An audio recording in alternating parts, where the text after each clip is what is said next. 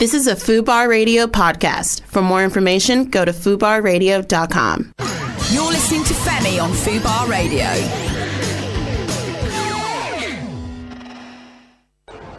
If I was Tommy Robinson, which thankfully I'm not, I would feel beyond humiliated today. You've just got this tiny rabble of embarrassing weirdos on the streets of London today, including people who I just walked past screaming abuse at carol singers. I've listened very carefully to what has been said in this chamber and out of it. We will therefore defer the vote scheduled for tomorrow and not proceed to divide the House at this time.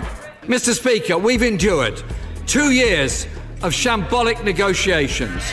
We're now on our third Brexit secretary. We were promised a precise and substantive document and got a vague 26 page wish list. And the fault for that lies solely at the door of this shambolic government. The result uh, of the ballot uh, held this evening is that the parliamentary party does have confidence. Um, you know, this is a lame duck prime minister. I mean, she may have won, but it's a subtle victory. It's not a full victory because you know, Margaret Thatcher won um, that vote back in 1990, and seven days later she was gone. So, welcome to The Floor is Yours. I'm Femi, one of the co founders of Our Future, Our Choice, um, the youth movement to get a vote on the Brexit deal, which we can all see is going so well. Um, yes, th- this week has been absolute an absolute shit show to be honest. Um, we have a deal nobody wants but we knew that. Uh, we it was supposed to be the time where the parliament would vote on the deal. Uh, so we decided whether or not the deal they've negotiated with the EU for the past two years was good enough. And all predictions said that it would be an overwhelmingly um, overwhelming defeat. And so basically Theresa May chickened out she said, well, actually, uh, I know you think my deal is shit, so we're going to be uh, postponing that until, well, hopefully next year at some point. Um, and it's ridiculous. And then after that, uh, the Tory party said, "Well, that's enough of that," and so they tried to basically remove her, and they put in letters to say that let's let's get a different prime minister, and she won that. And one of the leading Brexiteers that said that we should do get rid of Theresa May was uh, Jacob Rees-Mogg who, uh, yeah, so he, he lost that vote 60, 60 um, by 63%. Well, 63% voted in favour of Theresa May, uh, but apparently that wasn't enough. He feels he thinks she, she should resign. But um, today I'm joined in the studio by Ashwin Bolar. Hello. Um, one the head of THTC. Oh, yeah, the uh, just head of digital. Head of Um, digital. Head definitely not the head. Definitely not the head. One, one, one of the heads of okay, digital head of, of THTC, um, and he is well. Why don't you tell me about it? Oh well, so just to kind of start THTC Mm. clothing, we're one of the UK's leading ethical streetwear labels, and Mm. we make all our clothes from hemp, organic cotton, sustainable materials. All of our you know garment workers are paid a living wage in their respective countries, Mm. and we have a you know a very big interest in uh, hemp. We're one of the um, kind of founding members of the British Hemp Association, a new uh, trade association that is um, here to uh, well, is formed to kind of promote and pu- push forward the the interests of British uh, farmers, hemp Mhm. farmers, uh, stem- ostensibly uh, processors, producers, retailers, and it's really an agricultural movement in order to um, uh, kind of uh, push forward kind of sustainable reform, like socially, environmentally, economically sustainable reform in a area that's seeing a lot of um, I should say action these days, and it's it's just kind of sad at the moment that. Uh, I mean, earlier on this week, uh, I think we're going to come on to this uh, a, a private members bill tabled by um, Norman Norman Lamb. Lamb was uh, defeated by a very kind of, you know, relatively speaking, a small kind of majority, Mm. just 10 votes. And what was it? I've got the numbers here, just like, just, oh, God, I'm sorry, everything's just, there's all not enough table space in here for all of 66, my vo- 66 votes to 52. Yeah, I mean, I'm sure there are a lot more MPs out there, Hmm. and I've got, I mean, like back in whenever it was February, when um, I think Crispin Blunt tabled an urgent question, uh, speci- you know, specifically on Alfie Dingley. Mm. there were a lot of MPs that stood up in the House on both sides, and it's interesting to like look at the names of people who voted no on this. Hmm. Uh, you know, among them Peter Bone, who himself, you know, stood up in the House, said he would love to see, uh, you know, medicinal cannabis uh, kind of you know legalized, um, and. uh, This just seems like a you know step in the kind of completely the wrong direction. Well, I mean, it's it's a it's an issue that has been debated about a lot, like both in, Mm. in the UK, in the US, and across the world, the legalization of cannabis. But we're gonna we're gonna be talking about that a lot later. Mm. And if you want to take part in this conversation, you can uh, tweet, uh, text, and call. Um, you can uh, tweet in at Fubar Radio, email at, at Femi at Fubar Radio, call at 0330 223 0200. Um, because we want to hear from you. The floor is yours. But right now, I want to get back to hemp. So, I mean, what is hemp? Oh God, what is that? Is uh, so hemp is uh, uh, cannabis Mhm. sativa, the plant. There are kind of three, um, kind of I say identified uh, strains, substrains. You've got cannabis sativa, Mhm. cannabis indica, cannabis ruderalis. And do they all make you high? Um, no, Mm. not all of them. Some of them, some of them have no kind of, uh, you know, psychotropic, psychoactive kind of effect on you. Essentially, um, what most people smoke, Mhm. and people should, you know, should know this. A lot of people, you know, cannabis consumers, you know, don't realise that you're smoking the flower. It's just Mm. one part of, you know, the cannabis of the hemp plant. Mm. Um, the difference really between kind of cannabis and hemp, they're the same species, Mm. but it's the difference that's, you know, I would say that's uh, the difference like between cabbage and kale, Mm. or uh, you know, they're they're the same kind of you know taxonomic species. But when you get when you get it, when you get more at Waitrose, Waitrose. yeah, exactly. Pretty much. So you've um, oh, thank you. Uh, you've essentially got uh, um, hemp, Mm. Uh, which has been used and farmed uh, for you know thousands of years. It has a number of industrial applications, from textiles, from uh, food, from seed, from you know, source of protein, source of fuel, bioethanol, um, and then you have cannabis, which is uh, you know a short, much grown much shorter, sp- specifically for the flower, Mm. and within you know within uh, cannabis, you've obviously got the active components, you know, cannabinoids, which have Mm. an effect um, to uh, to either you know support or interact with your uh, your own endocannabinoid system. So that's a system that in, exists inside the body, Mm. which regulates a lot of um, autonomic uh, kind of functions. Uh, for ex- uh, autonomic uh, autoimmune. Um, sorry, immu- the immune system, for example. So what can it be used to treat? Uh, gosh, I mean, for ex- like, so cannabinoids. Uh, well, the, it's more, it's kind of more worthwhile, I'd say, kind of looking at what the endocannabinoid system regulates. Mm. So that is uh, the um, uh, the immune system, Mm. uh, repair system through, uh, yeah, the uh, the bone repair system. A, a lot of different um, uh, kind of body, uh, the, the the digestive system.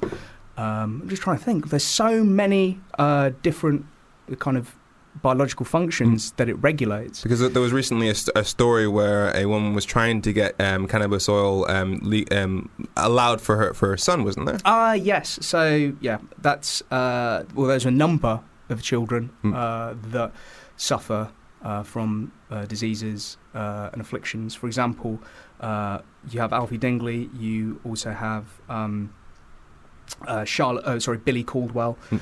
Um, who both suffer very extreme forms of um, epilepsy, Mm. uh, THC, and CBD. Uh, shown to bring down seizure threshold in um, epileptic uh, in sufferers of epilepsy. And is there anything legal that can do it as well?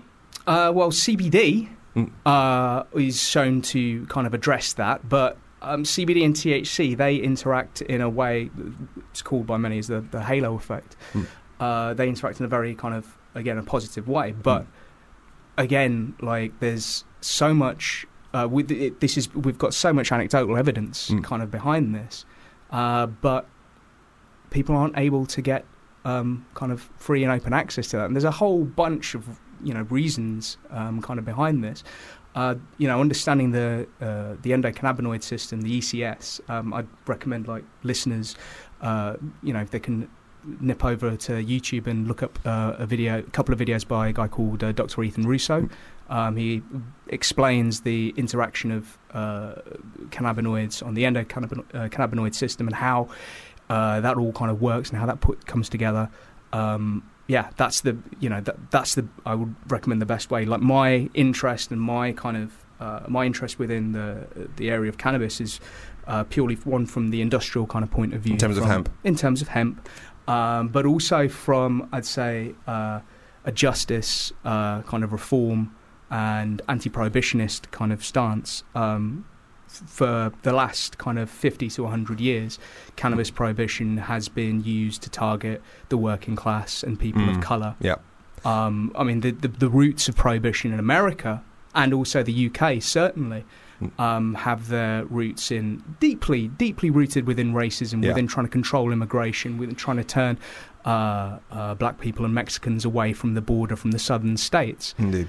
Uh, a lot of people hold up, for example, uh, Henry Ford as like the the the icon of the hemp industry. He had a hemp car. He you know ha, ha- you know he pioneered. Um, one of the people who uh, pioneered uh, industrial phones off. one of the uh, people who pioneered um, uh, the uh, uh, creating fuel bioethanol from uh, from hemp stock. Um, but he also didn't like Jewish people Yeah. or black people. He funded a lot. He you know he funded uh, what was it? Um, country music uh, to try and drown out uh, jazz music, and he was very good friends with Harry Anslinger, um, who many people will know as he was a, um, a paper baron Hmm. and managed to worm his way into uh, the FBI, and then managed to um, become uh, the US advisor to the UN on their drug convention. Helped essentially write what is now the UN Drug Convention in the 50s uh, which was adopted by every kind of UN country and um, you know rolled out cannabis prohibition. And what is the, what is the government now? Uh, what does Theresa May have to say about all this? Is, is she is she pro legalization? Is she pro? Is she pro? Um, what, what, are they saying? Well, you know, this is the thing. We're uh, we're currently facing you know the the, the big political fish at the moment. Mm. Is Brexit, Yeah. and it has been for the last couple of years. There has been no real serious. Uh, I mean, the, the the debate that's happened in the House. I mean, only as you know, as close as February, Mm. you had the government saying that cannabis in its raw form has no uh, medicinal uh, properties, kind of Mm. whatsoever. Um, So and just then, lying. eh? So just lying. Well, yeah, essentially, yes. Okay. They, they, they, well, they they were there, um, and as somebody who, you know, my my background is I, you know, I used to work for DEFRA. I Mm. was, uh, um, you know, ministerial drafter. You know, writing responses. You know, when people would write in questions, so I know how, like, the government will word its responses. I know that there are certain. Uh, kind of delay tactics, and to be honest, the you know the government's kind of position has just been delaying, Mm. delaying, delaying, um, saying it's you know it's got no medicinal, uh, um, I should say, properties. Yet at the same time, the uh, one of the ministers for uh, uh, drug reform, Mm. uh, Vicky Atkins, Mhm. her husband uh, is um, one of the chief execs of uh, one of the C-suite of uh, British Sugar. Mhm. British Sugar are the growers of uh, the UK's largest uh, cannabis plantation, which supplies GW Pharma, and yeah, I think they just supply GW Pharma. There was the, uh, that uh, the grow plantation itself was actually on Countryfile last night. If anybody wants to have a look and see what Britain's only legal cannabis uh, plantation looks like, I suggest that they go to the UK uh, CSE. That's the UK Cannabis Social Club's um, uh, Facebook page, and there's a recording. And how do they get stat- special status as a legal legal canna- cannabis plantation?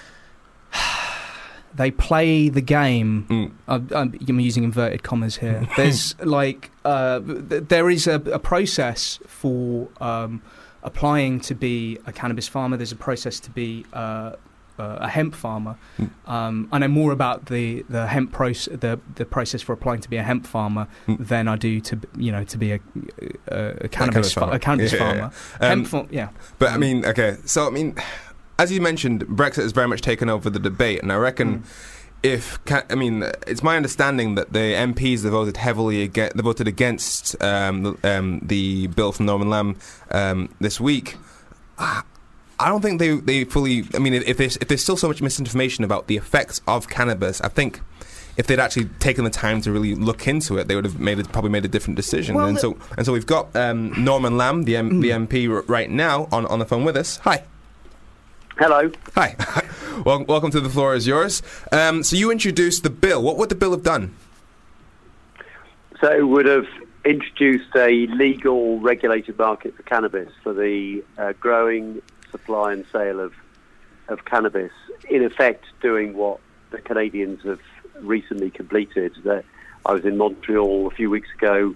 Uh, a week after they'd implemented uh, a new regulated market for cannabis, and uh, they are following, in effect, a sort of public health approach uh, aimed at reducing harm, uh, protecting uh, children and young people more effectively. And, you know, the great argument for those who advocate uh, continuing prohibition of, of cannabis is that cannabis is dangerous and we've got to protect our young children, our young people from uh, risk.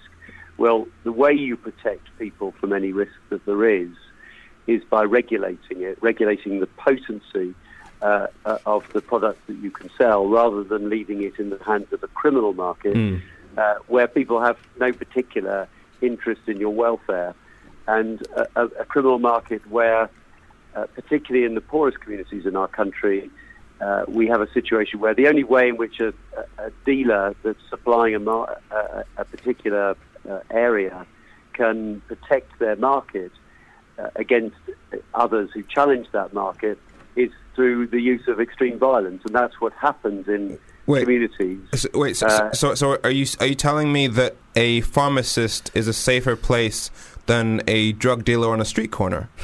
That's yeah, I know it's a bit shocking, but Oh my God. that's Yeah. what I'm that's what I'm suggesting to you.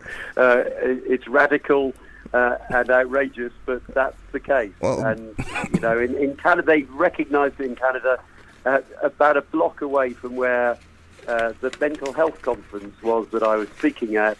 Uh, we had the state um, dispensary for cannabis, and there was this very orderly queue of about 50 to 100 yards long down the street of people of all ages waiting to buy their cannabis in very uh, plain uh, brown paper bags. Um, it was uh, a wonderfully sort of British type of queue. There were no doubt many people in the queue who uh, used cannabis for pain relief. At the moment, of course, in this country, we uh, put people at risk of prosecution who use cannabis for pain relief. The most outrageous and scandalous uh, situation, but that's what we do in this country. But I mean, the, Lib- the Lib Dems have been campaigning for legalization since um, 2017, and the Greens, SNP, and Plaid Cymru, um, they've got they've gone they prefer decriminalisation. What's the difference between the two?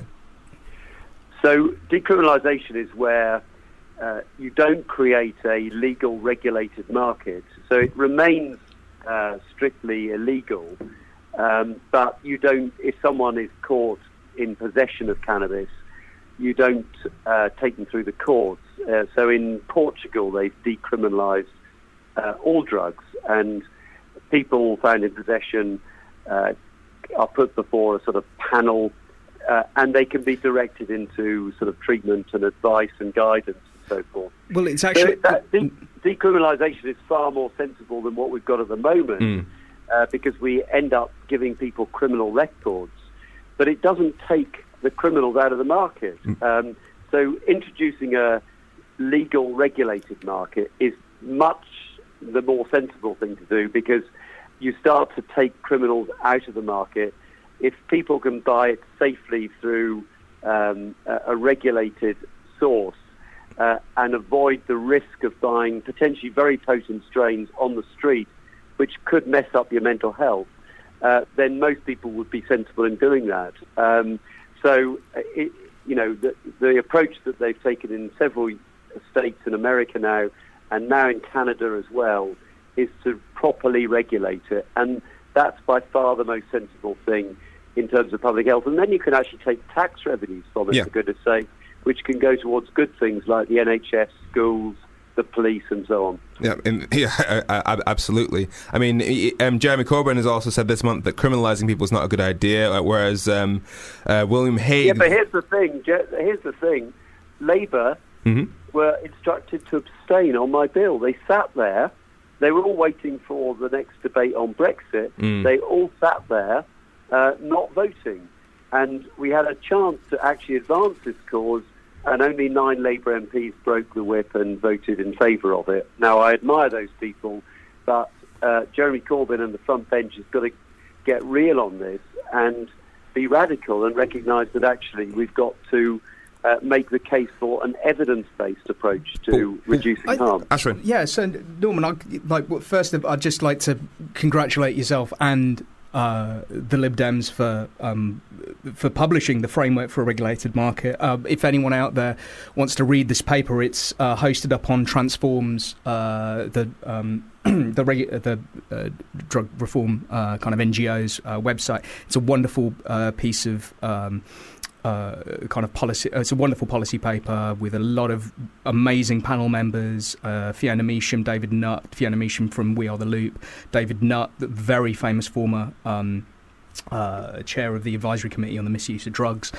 Um, also, the, the, Mike Barton, yeah. the brilliant oh, absolutely. In, yeah. in Durham, who was brave enough to, uh, as a as a serving chief constable, to come onto our uh, expert advisory panel uh, and to make the case for reform um, and put his name to it. Yeah. I, I, really admire that. Also, another retired chief constable. So it was a very mm. powerful panel. Yeah, you've, so. yeah, you, you've you've um, you've put on a you, you put together a very a, a, great paper. But I think one of the things that I would take issue with is that, um, and it's something that's actually brought up in uh, Transform's other pamphlet debating drugs, how to make the case for legal regulation.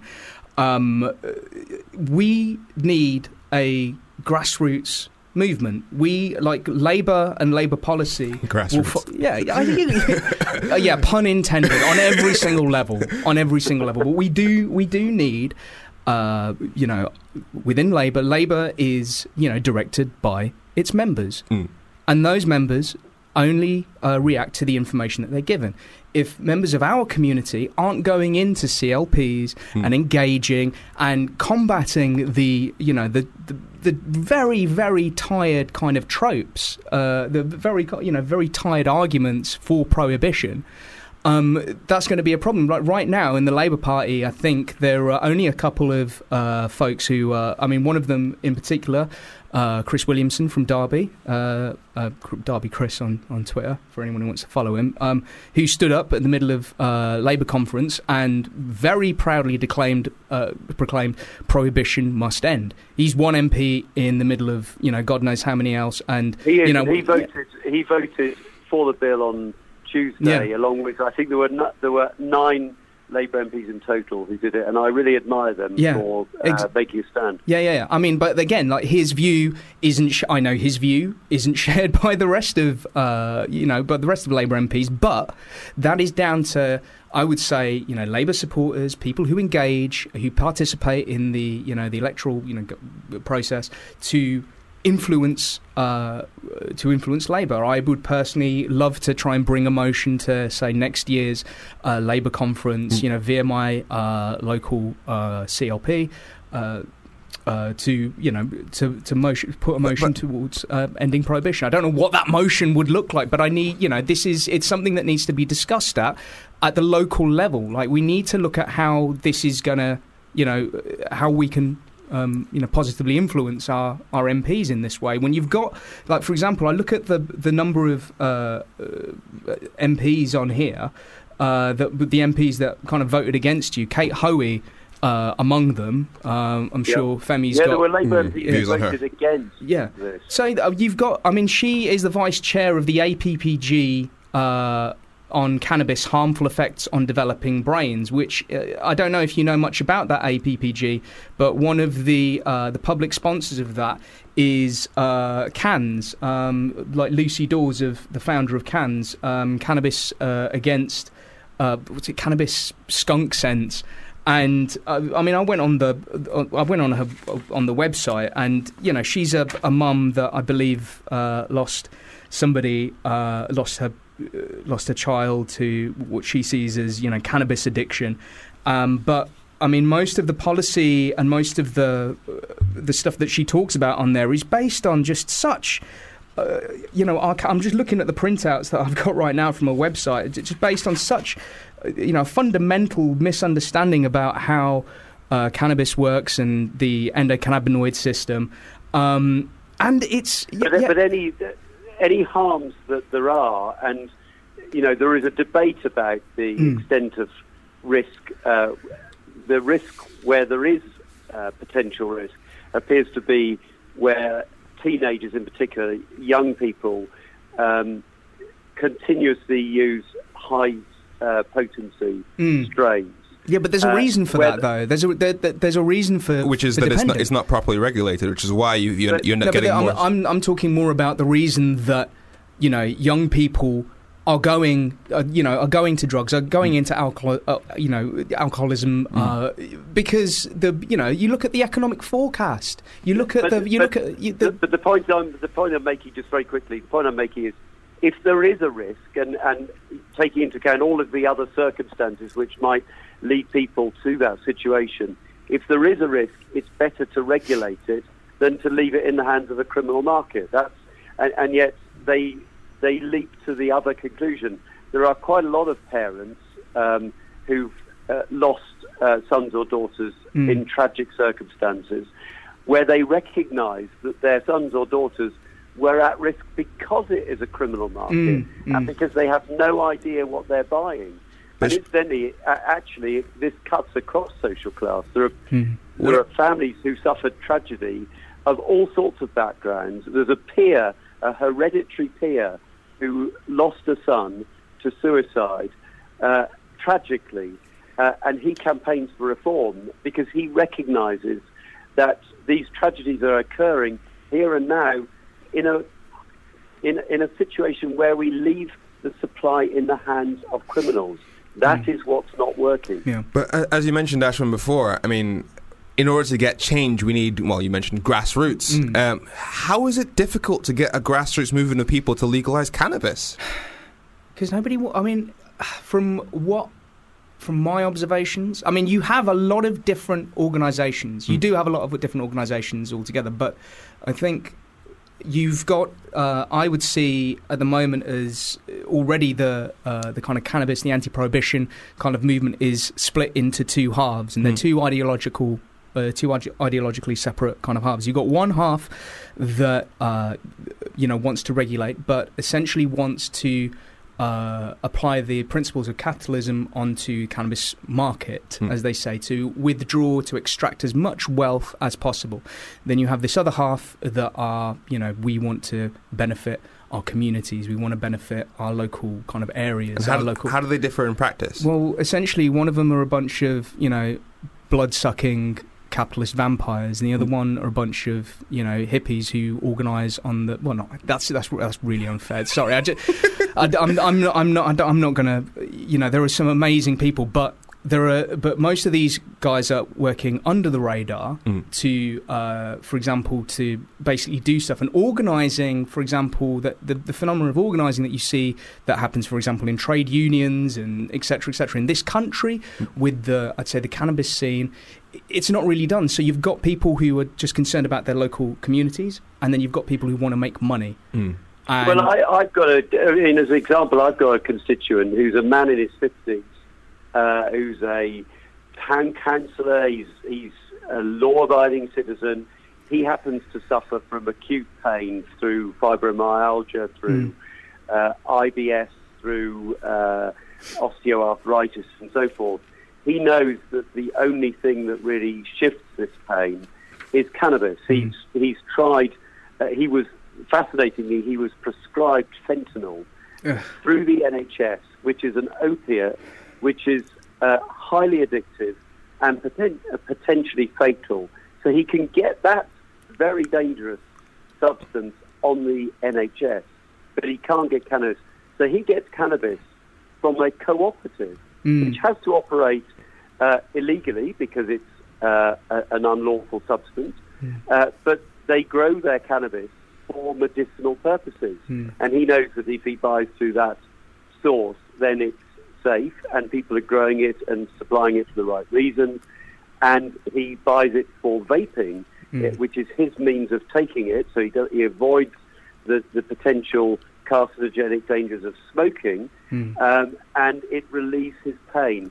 And yet we try to make that man a criminal for trying to use cannabis to relieve his pain. So, so you're saying the NHS will supply a drug that is addictive and dangerous, but won't supply a drug Exactly that, right. a cannabis that is and indeed, healthy in America, and safe. in America, there is a public health crisis with large numbers of deaths of people through overdosing on uh, dreadful things like fentanyl, uh, all prescribed in the states. But we're doing it in this country as well. And how ironic it is that the NHS supplies very dangerous products. But denies this man the right to have his cannabis. I mean, that's, that's kind of the, the hypocrisy of the entire attitude that we have to drugs across the Western world. I mean, I'm coming at this from a perspective of somebody that doesn't drink, smoke, or do any sort of drugs at all. Um, but when I and so when I'm, I'm coming when I'm looking at it, I'm seeing. Mm, At university, the damage that was done in relation to alcohol versus the damage that was Well, done in relation to exactly. weed. Um, I, I, uh, Well, the, I sto- the, sto- I the made- stories I can tell you. The fact we've got the fact I that we made the point in I made the point in Parliament on Tuesday that in the very building that I was speaking in, in other words, the Parliament of the United Kingdom, we consume vast quantities of the most dangerous drug of all, which is alcohol. Uh, that's you know a proper scientific assessment.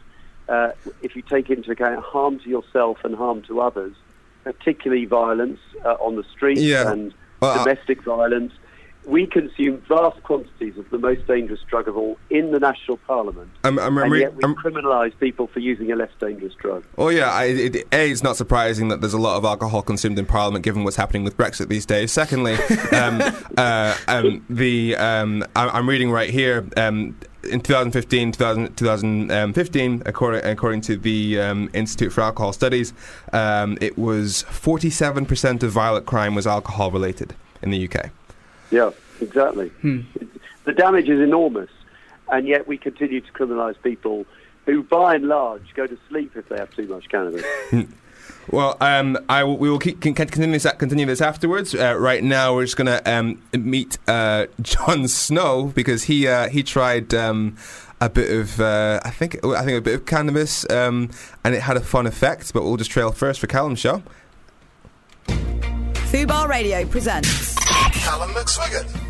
We are now joined by the lovely, lovely Scarlett Curtis. had a pop up in the Top Shop on Oxford Circus. After just a few hours of the pop up being up, it got taken down. If it was taken down because it was too controversial or they thought they were going to get backlash, you know, that's really saying that a store that only really sells to teenagers won't endorse something that is advocating for their equality. Really crazy, and I think we really need to think about the messages that we're giving out for these girls and, you know, make sure that their money just isn't fueling the patriarchy even more. every Wednesday from 6 pm. Fubar Radio.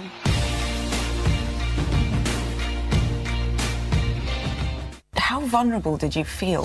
They filmed the whole experience. You, you, we have to ingest two balloons of vapor, which is the equivalent to a spliff of, of um, skunk.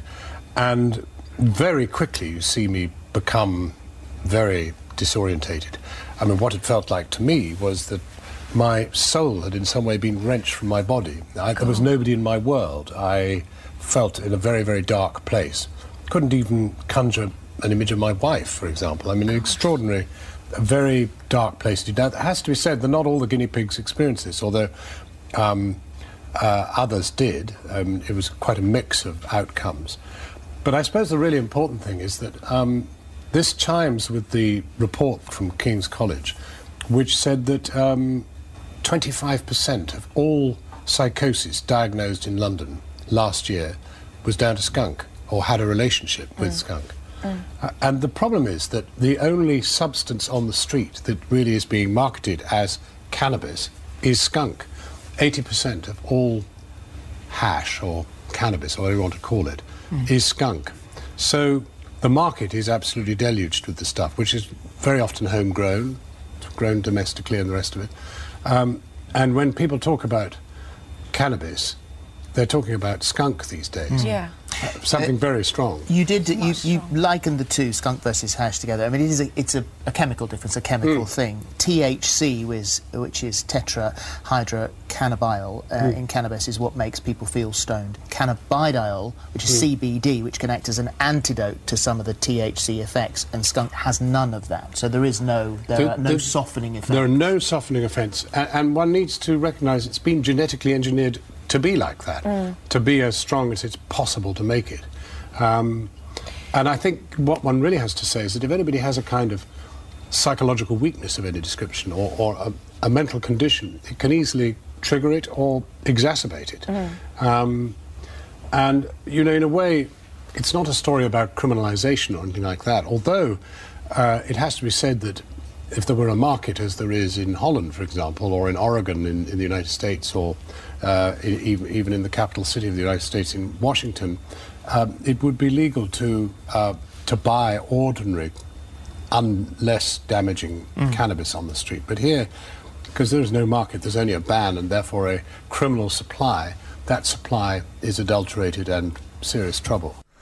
Welcome back to The Floor is Yours. Thank you very much, Norman Lamb, for uh, talking to us about the 10 minute bill to hopefully get a regulated system of, of uh, cannabis legalization in this country. Um, right now, we're, we're here with uh, Kris James, who's in the studio. He's a singer songwriter who is new to who is um, who is new, uses CB- CBD for uh, anxiety. Is that right? Yeah, yeah. Sleep, anxiety, general chill of a day, to be fair. Okay, and uh, we al- we also have Sam from Can- Cannasseurs who um, specializes in the making of CDB CDB oils and edibles. That's right. So, um, the availability of CBD in, in the country is obviously of, of great importance to you. Tell me more about it. Well, for me, basically, my cousin just is is in, in a relationship with somebody that kind of works as a third party, as a distributor in Liverpool. So, because I'm always backwards and forwards to America, I have a bit of a problem with my sleep and stuff, and you know, a little bit of anxiety because of the, the type of job that I'm in. And uh, she just reached out to me about about two months ago and was like, "Look, um, we've just got this really good CBD company going. Would you like to have some products? Blah blah blah blah." So I just started taking a couple of drops in the morning, a couple of drops in the evening. What difference has it made? just a massive, massive difference. You know, um, like I'm completely, I'm just a lot calmer than I was before. My sleep is amazing. I'm waking up really early, going to bed. When I when I go to bed, I sleep straight away. Um, and then I, I explained about my mother. She's epileptic and she's got Crohn's disease. She's been on it for about four weeks, well, six six weeks, but the four weeks. Pre, bef- like the last four weeks, she's stopped her medication completely and had no no, no seizures at all and uh, no fits. And she's, as I say, a, a, a whole um, Crohn's is completely in remission. crap. So yeah, so no, she usually has like you know once a week really bad attacks with the stomach. Nothing at all, and she's on. I think it's about a thousand milligrams in thirty mil, like you know, like with mixed with a coconut oil. She takes about five to six drops in the morning, and then she takes some pills of an evening, which is I think just the same CBD oil in a little capsule, and she's had no problems at all. You know, so I just think when I like because I am in the music business, I've got a lot of young followers, and I did get pulled to side like from one of the people on the label saying like, "Why are you um you know tweeting about CBD oil?" And I'm like, "Well, because my mother is absolutely." Like a 25 year old woman again, you know what I Mm, mean? Like yeah. she's had no problems, and I feel great. So I just think we kind of need to get the message out there that it actually does work, and we are talking about a plant here, you know, not Yeah. Mm. some really big devilish thing that everyone is so scared about talking about. And it's on, on, on education, isn't it? I just think people need educating on it. You know, when they understand about something, then they're more inclined to get involved with it. But I just, I just think, you know, Well, recommend well, it to anyone. I That's, really that's do. amazing because I mean I, I've got a, a, some, a relative of mine that suffers from Crohn's, so the idea that, that CBD might actually help. And what's the what's the availability like? Well, for me, I think I get there's so much online, but I think you've got to be careful. I mean, not just you know Mm. who you're getting it from, Yeah. but I know that my my cousin's other half, he's getting it from the best companies from uh, UK and America, and he's kind of just the guy in the middle. Like they, they've got a website and all that, and they sort me out, you know. But I I think. Um, I just think I just think everyone should, I should, I should it should be part of people's daily diet. I think Yeah. because you know it's it's massive. It's massive. I mean, I I know a couple of the Liverpool boxers and they're on it for, purely for when they're, they're finishing the box and the massive inflammation they have to the hands, and it just completely it reduces all of the inflammation because it's you know, and I'm assuming that's what is helping my mother with her Crohn's disease because you know the Maybe infl- inflammatory in the gut- anti-inflammatory in the gut, yeah, is Yeah. massive. Well, it That's- must that's, be. That's amazing. you know, um, um, but yeah. So we, we just listened to there was uh, the clip from Jon Snow where he, uh, after just trying um, uh, a lot, was it skunk or was it or was it cannabis? It was a variety of skunk in a vaporizer, I, I believe, from my, my, my sort of memory serves me correct. All I would say is he took about 10 hits of a of a big vaporizer bag, which for even the someone with heavy Volcano. tolerance, Mm. yeah, it's gonna it's gonna hit you pretty hard. So for someone as a 50 year old who's probably never touched cannabis before, and you're going with a high strength skunk strain, um, and then you do it like that, and the, the guy was getting him to hold it in for like eight seconds Oh, at a time, and then no wonder he's sort of you know tripping out a little bit off that. You know, it's Yeah, for- you- you you- know, you said- it's you said it took idea. his soul. I know. It's. I mean, th- the thing is, it's like for me, giving someone that's never drunk alcohol a whole bottle of, vodka. super Yeah. strength vodka. And then say, well, look what it's done to him. You, know? well, you were asking for trouble, weren't you? You know, it's, and that's the it was- responsibility of using it correctly. I still think it was totally worth it just to see Jon Snow just like talking about how his, his his soul had been removed he from him. probably needed that experience. In all honesty, I think I find think those you my should- spiritually damaging things to see Jon Snow whiting out. no. Well, I, I think actually Channel 4 snow. News would be a lot more fun if he did that every time. um, but he made the distinction between skunk and cannabis. Mm, well, inter- yeah. it's interesting actually because for me, Mm. some of the, the, the strains that are being grown currently by, say, for example, British Sugar, Mm. who grow the most uh, medicinal cannabis in the world, we export. We're the largest exporter of about 90 tons a year. Mm. People get this confused because there is a campaign by certain people to demonise certain parts of the plant and promote other parts of it. Mm. Now, I own a CBD company myself, so I'm a promoter of CBD and I know its benefits and what it can do. However, I'm a massive advocate for THC and what THC can do Mm. and some of the more serious ailments. I have to be careful, by the way, because I'm not allowed by law to talk about medicinal benefits of CBD. Mm. Um, which is a bit of a ridiculous But situation just, to be just, in currently. just for our listeners, Yeah. CBD and THC. Yep. Can you just uh, explain the difference? Well, THC is one compound that is found in the cannabis or hemp plant, Mhm. um, which is psychoactive. Mhm. Um, so, of course, changes your mind state. So it's the ma- it's the main bit of weed that basically makes you It's the, yes, there's there's arguments. There's one other compound called CBN which has a seda- sedative effect, but not psychoactive. Mm. Um, but THC is the only one that's psychoactive. Mm. Um, that's the only compound in the plant that is is illegal. So Mm. when people say to you cannabis is illegal, that's not strictly correct. Mm. THC is illegal. All of the other compounds are illegal, and they all have a whole list of, of effects they can have within your endocannabinoid system. Mm. THC just happens to be the one that is psychoactive, and so it's almost like the side effect of it is it gets you high. Mm. However, uh, with certain other things for pain and for showing um, some really good signs uh, with cancer and epilepsy, Mm. um, and Crohn's. yeah, and Yeah, Crohn's, um, there are some real positives there. Um, yeah, what you said earlier about skunk Mm. and medicinal cannabis. Yeah. So my point was British Sugar. A lot of the strains that they're growing Yeah. would be deemed skunk. Okay, Oh, high okay. Is that like using strains. skunk? Is skunk number one what Sativex is uh, Made is from. made from? So, so, So- so, skunk is basically Is uh, medicinal uh, cannabis. is medicinal cannabis. Yeah, All cannabis is medicinal. Is medicinal yeah. cannabis. Yes. Depending on what you need. So Mm. for certain people, they might might need high THC strains, which is Mm. what you would know as skunk. Well, Yeah. that's all that means. Uh, skunk is, is is a strain of cannabis that was grown a long time ago. but it's the- my understanding that skunk is, is less safe than what we would normally call cannabis. it's the con- it's the content of THC, Mm. and I think what it means is that what we've ended up in this country is a situation where, because of the black market mainly, Mm. we've ended up with growers inadvertently growing strains that have a huge amount of THC in it because that's really what people want to buy. That's where the money Yeah. comes from in on the street value because people want to get high. Yeah. They have inadvertently a lot of the strains you find out even when they're tested, the, the levels of CBD in those plants are pretty much non-existent.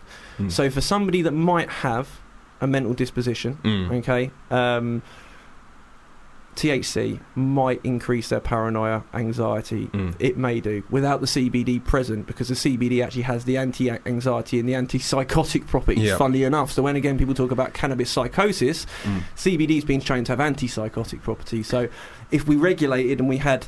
Um, well, regulated. We just, we just had a bit of common sense, and we Mm. grew we grew cla cannabis strains that had some with high THC for certain people, some with no THC and high CBD, some with both. One to one strains have been shown really good for cancer, in a- anecdotal evidence and, and certain research. So, so wait. So, if, if I'm getting this right, the fact that we criminalise um, THC and Mm. and and just cannabis in general, Mm.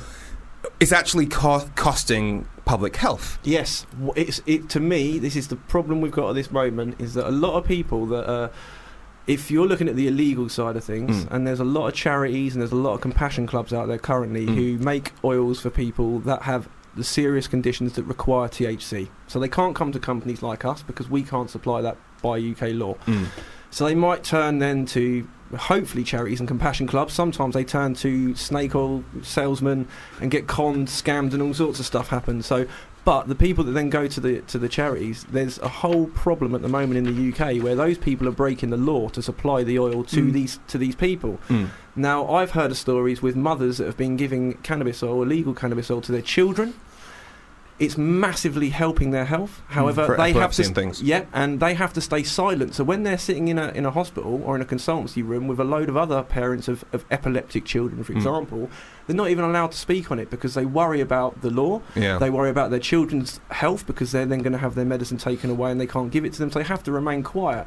And there's a it's almost like an epidemic proportion where we need to speak out now. People Yeah. have got to be honest and say what's going on because thousands of people in, in the UK are treating themselves illegally with, with an oil that they need. And I say it's that one compound THC that currently the government have, have well they've they've uh, token gesture changed the law and said that they're going to uh, allow certain tinctures with, with THC in, Mm. and yet unless you're going sort of private, from what I understand, nobody's been granted that application whatsoever. I mean, So just to it's- just to tap onto the end of what Sam's saying, um, like one particular story that I think all your listeners should look into is the the story of Callie Blackwell Mm. and Deryn Blackwell. Yes, yes. Callie, who essentially uh, provided uh, what while her son was, you know, he, he had pretty much signed his own. He, he was resigned to dying, Death, Mm. yeah. death. It They was. said they- He was on they- his they- deathbed. yeah, they was take him death- about three days to live at this point. Yeah, Mm. and then it was at this point that um, Callie started um, administering herself um, cannabis oil under the tongue. Mm.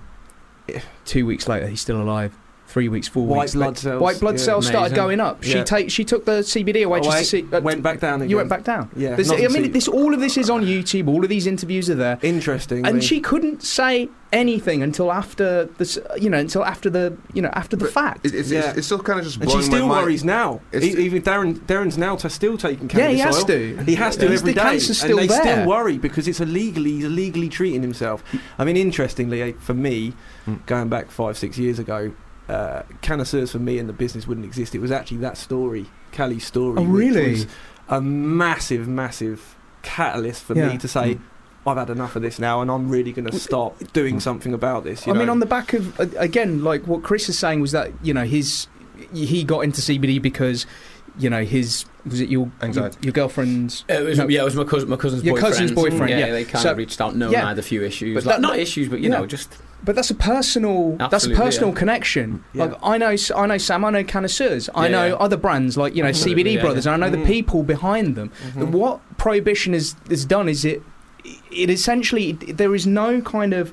Uh, you know, minimal kind of level of service or level of trust at the Mm. moment. There's no regulatory body. Mhm. Um, we have to rely on the people behind it, like Mm. and good people and good motivations. That, like I said Yeah. earlier, there's they, we've got two camps at the moment in cannabis. In cannabis, you've got one side that wants to make money, another side that wants to look after their Mm, community, help people. and then on one particular kind of organisation that essentially wants to be the de facto regulatory body for their Mhm. own profit Yep. and shielding CBD. That they are shielding CBD scammers. They're shielding Yep. uh, a lot of other. You know, they engage in some very Well, bad. When, when there's a when there's a lack of actual like legislation and a framework to make to keep things safe, you're going to Yeah. get the big businesses. You're going to get the well the, the darker elements of society. It's the trying free to, market. trying- trying- It trying- I mean, that is the peek in. But I mean, Yeah. if I were to be listening to this, I, would- I would think that the greater threat to health is the law rather than the cannabis itself.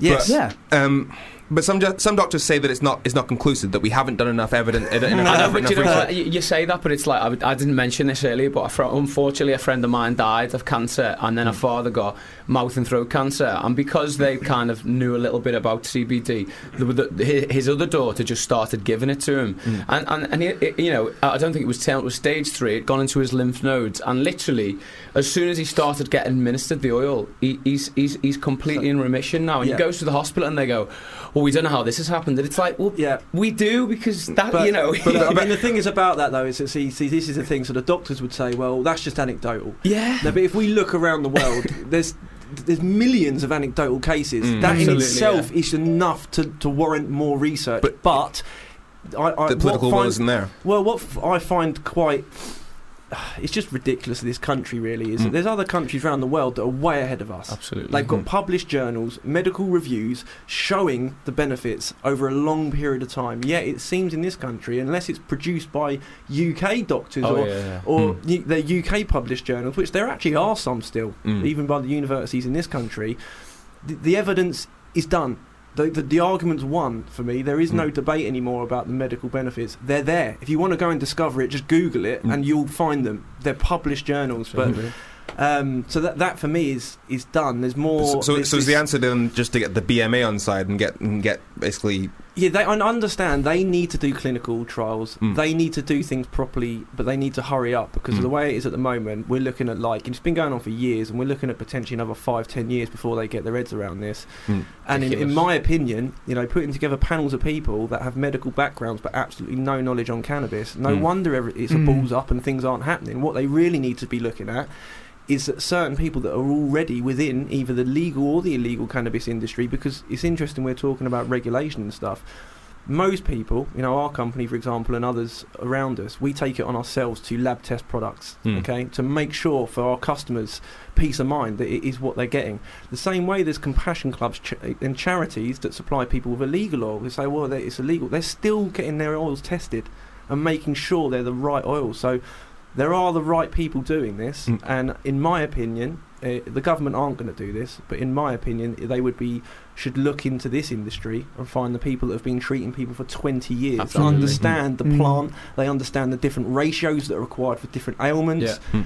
You know, for me personally, there's I mean, there's a lot of people out there, but one that always comes to my mind as being influential to me is a guy called Jeff Ditchfield, who's Mm. done a load Yeah. of work and has has treated hundreds, if not thousands, of of very sick people. We And should probably shout out Bud Buddies as well. a hundred. That's the charity, Bud Buddies. Just, uh, to anybody that is ever even looking into that um, or wants to know more, Bud Buddies is an amazing charity. Um, Yeah. So Uh, t- we so THTC we um we might we actually make uh, t-shirts uh, to their benefit. Uh, Mm. I like or feed the birds. yeah. Feed the Birds is another kind of online uh, uh, Facebook group, Mhm. organising group. Mm. Um, people can go there. I mean, at the moment, it's uh, mostly taken up with anti-Brexit Mm, yeah, yeah. messaging. 'cause as, as, it's- as, yeah. as is our entire life. Yeah, yeah, yeah. I mean, that's Everything is at the but, moment, But, but, yeah. but I mean, this. I mean, the, the, again, it's uh, one of the big problems. Again, it, it kind of folds into. Um, this whole uh, notion of get letting the market kind of decide. We Mm. when we let a free market decide is when we start getting you know these high Yeah. THC strains because Yeah. people want to dis you know people want to disconnect from from reality. Well, yeah, from, I you mean, know, how- I, I, I've, I've watched Ted. Uh, I've watched Ted. Remember when you the movie Ted? Yeah. They had, and the different strains that they had. I think one, was, the first one was called Mind Rape. The second one was um, yeah, some of them are getting a bit like that. now. G- Gorilla Panic, and then the third one was um, This Is Permanent.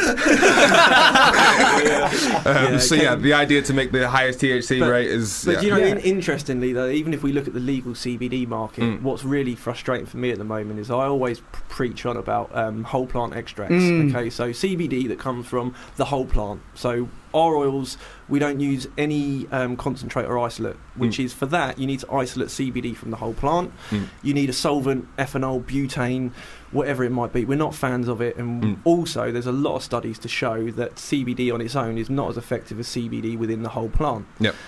So we're very passionate about that. But what I'm finding now is that now that this is picking up steam, and there's other people that are seeing it as a cash cow and jumping on the bandwagon and Mm. want to make just money. They don't care about people at all. They No. just see it as look at this thing, it's booming. We want to make money. What they're now doing is shipping in a lot of cheap isolate concentrate CBD. Some of it's from China. Mm. God knows where some of it's it's from. Some of it's not even CBD. No, It's like not spice. yeah, it's not Mm. effective. It's still got residual solvents left in it. And then I've seen it already now with these like you know sort of schemes where. For what we would charge Mm. um, for, for say three thousand milligrams of whole plant extract, which is a roughly about thirty to forty pound depending on what, what product you're going with, Mm. There's companies online that are charging four hundred dollars for the Mm. same product. Okay, and not only that, it's a, of a of a, a, a concentrate isolate, which is probably not even doing uh, you know anything for them. Mm. Um, so what we're seeing already in this free Yeah. market, you know, unfortunately in a capitalist, you know, it, it, I keep saying to people, this is it should be CBD, a care industry. Mm.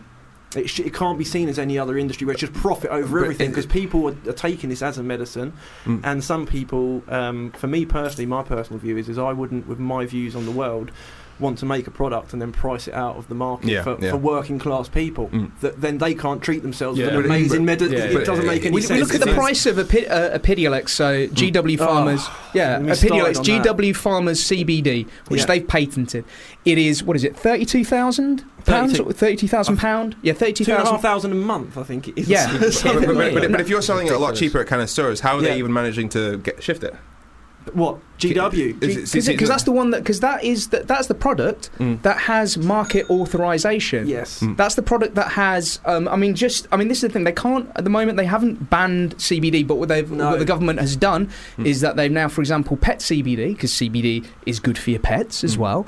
Um, the VMD, at the request of the uh, of the Home Office, have required every single CBD uh, producer that you know that sells their products in the country to get market authorization for each and every product. Mm. And uh, every single, and I think a lot of retailers have been getting. Yeah, you, you, can't market threatening rate- anything for, for, for pets. I I mean- mean, uh, on, an, on another note, I mean, it's, it's, the the way that they've made it is because CBD is a food supplement. Mm. It, um, we can't make any medicinal claims. So Mm. I could have a thousand people coming to me saying I'm using it for X and it's working amazingly, and then Yeah. someone else comes to me and says, "Will it work for that?" And I have to You- say, "I'm sorry, I Don't- don't can't speak on It's- it." It's it's a- but I think it comes down to education. I mean, Kris, you, you, you've, you said that change comes through education. I mean, if if the attitudes to CBD and the, and the uses of, of the cannabis plant were just generally better, surely the politicians would get on board, which means the medical community would get on board, surely? Absolutely, yeah. Well, I mean, that's how, how I found it because you know I've, I I was a little bit dubious myself, and then I just thought, well, you know, they gave me a pile of products, edibles. I had some fabulous times with the chocolate; it's amazing, and the, and the, uh, the brownies, but. I then started looking into it, and actually, I haven't really educated myself completely. But the fact is, it works for me. It works for my Mm. family, and I actually think, like anything, sorry, if if, if people are educated on any subject, they're Mm. more inclined to look into it. Do you know what I mean? Yeah. And and like. And, and certainly find like your company. I'm gonna have to look at your Do. company when I go Yeah, home I'll and send you start some ordering. mate. Please do. Mm. But yeah, so it, it is definitely education, like everything. I would definitely say. Absolutely. And uh, and Ashwin, uh, T- T- T- TCHC, they're having THCC. I can't even remember the name of Sorry. my. Everyone. What's it called again? People do that with cancers, you know. THCC. The Hemp Um, Trading Company. You're, you're having a, um, a Christmas party, is that right? Yes, we are. We're having a very big uh, hootenanny over at Club uh, 33 in the East End of London. Uh, When? we- uh, that's tomorrow. We've Oh, got awesome. uh, got for any of your listeners who are drum and bass fans. We've got Mickey Finn headlining uh, along with uh, Josh Whitehouse, Lazy, Lazy Habits. Looking forward uh, to bi- Josh Whitehouse. Oh yeah, they- good it's some good that. stuff. But we've also got. I mean, it's not just going to be a, a a rave. We've got some talks as well. We've got.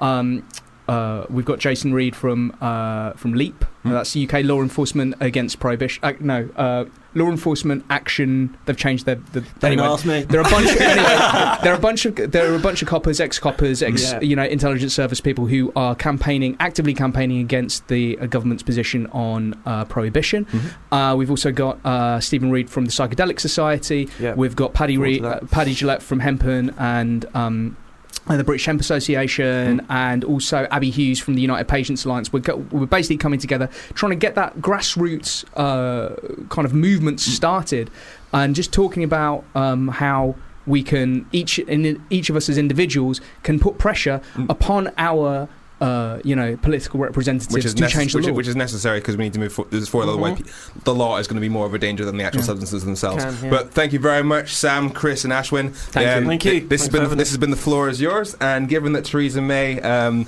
is looking like she might have to go at some point, uh, we figured we, this song from Ariana Grande might be particularly appropriate. See you next week.